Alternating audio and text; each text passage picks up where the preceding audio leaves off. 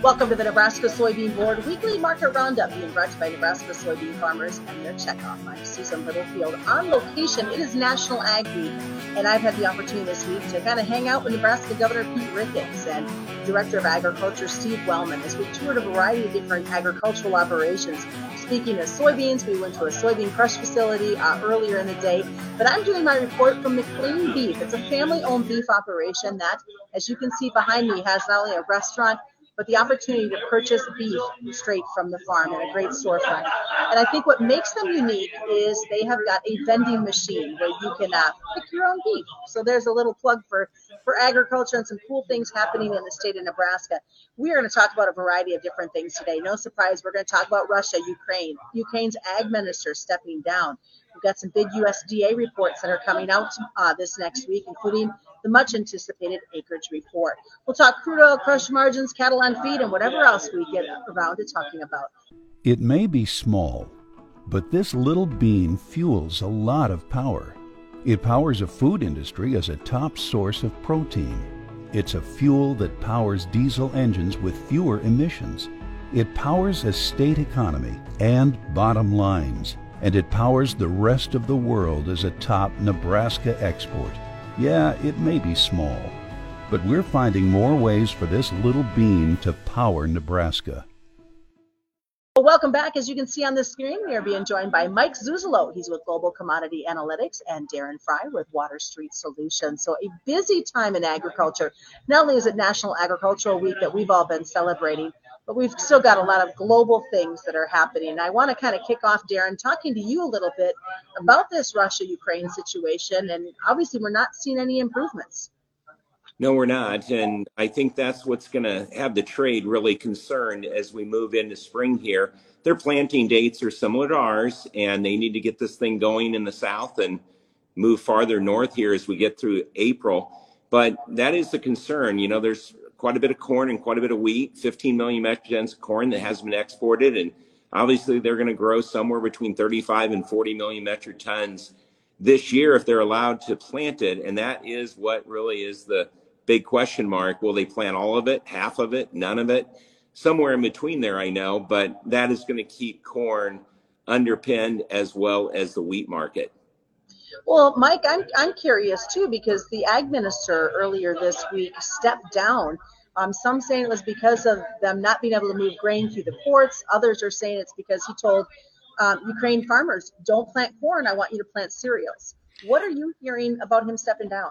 Yeah, I, I doubt if it was the first thing, Susan, because they have a very modern system there in, in Ukraine, and they've been trying to get it over to Poland. And my understanding is they have different rail gauges, different rail lines completely. They have to offload it and put it back on a different rail system. And, and obviously the ports, they're just not going to work right now with the Black Sea being, you know, run essentially by Russia. So I guess I don't know the reason why, but what I found was very interesting was he officially said it was health reasons.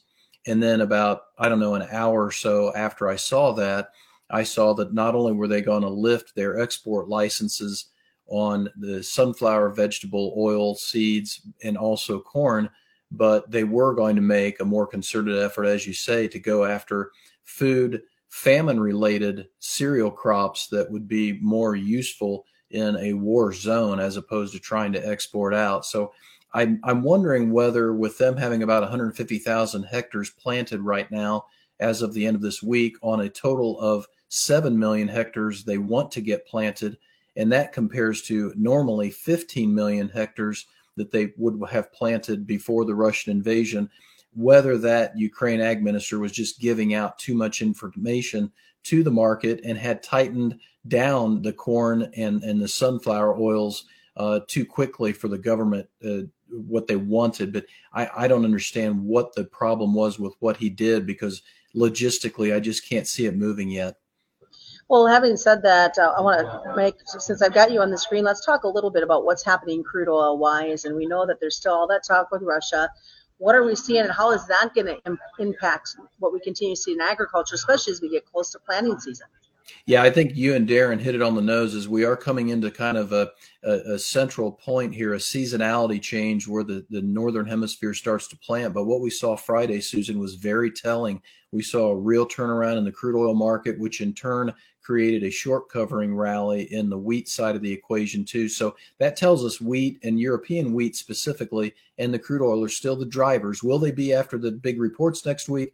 Not sure, but that's something to really watch for. That big turnaround in the crude was due to an attack on a Saudi Arabia uh, oil facility, a storage facility by reportedly the Houthi rebels again. That really turned the market's attention back to wanting to cover shorts. And we saw that wheat really pick up with the crude. That's really key as we get into these reports and as we start to want to plant.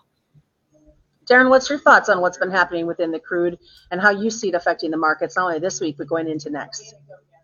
Yeah, I I, uh, I just think we have a real logistical nightmare on the crude. We just have more demand than we have supply, and we're not going to be able to change that anytime soon. And with Russia and Ukraine skirmish going on, it's just not going to get any better. And we're going to improve demand as we move into drive season. And the charts look constructive. I mean, I can't see crude going down from these levels. It had that blow off top kind of, but then set back from 130 to 93 and it's based and had some cause building here. And I think we're moving up to 144 would be my next target. And things get crazy, it could even go higher than that. Crude really is not that expensive compared to what it was in 08 if you adjust it for inflation. So this is a situation we've never seen. And I think that makes it more explosive. And where crude goes, I think the oil seeds and the corn will follow. Well, as we continue here at the Nebraska Soybean Board weekly market roundup, we do have some big reports that might uh, add a little bit of excitement uh, to the trade next week. So let's talk about this much anticipated acreage report. Um, Darren, are we going to see some of that corn versus bean wars going on, or is wheat going to be kind of sitting in the background? Well, you know, I think corn's got some challenges with cotton and rice down south and spring wheat and oat uh, acres up north. But we need to get over 92 million acres of corn. I think we need to get over 89.5 million acres of beans. I just don't know if we have enough acres to do that. I do know that a lot of times from the planting intentions to the final acreage report, you know, price and weather has a lot to say with what the farmer plants as we can incentivize the farmer, like in 2019, to keep planting corn even into June with those higher prices that year. And so we can make some changes there. I think the real surprise could be more so in the stocks report, and that always offers some shocking, um, maybe turns of events in the in the market when we see those second quarterly uh, numbers come out. So, you know, we'll have to wait and see, but I think the acreage report will be interesting, but I think it could change quite a bit before we get to June. All right, Mike, what are you thinking with these numbers coming out next week? Yeah, I think the acreage numbers, like Darren, are very fungible at this point, not just because of the fertilizer issues, but because of the tar spot issues we saw last year for the corn on corn guys back in Illinois and the corn on corn ladies back in Indiana.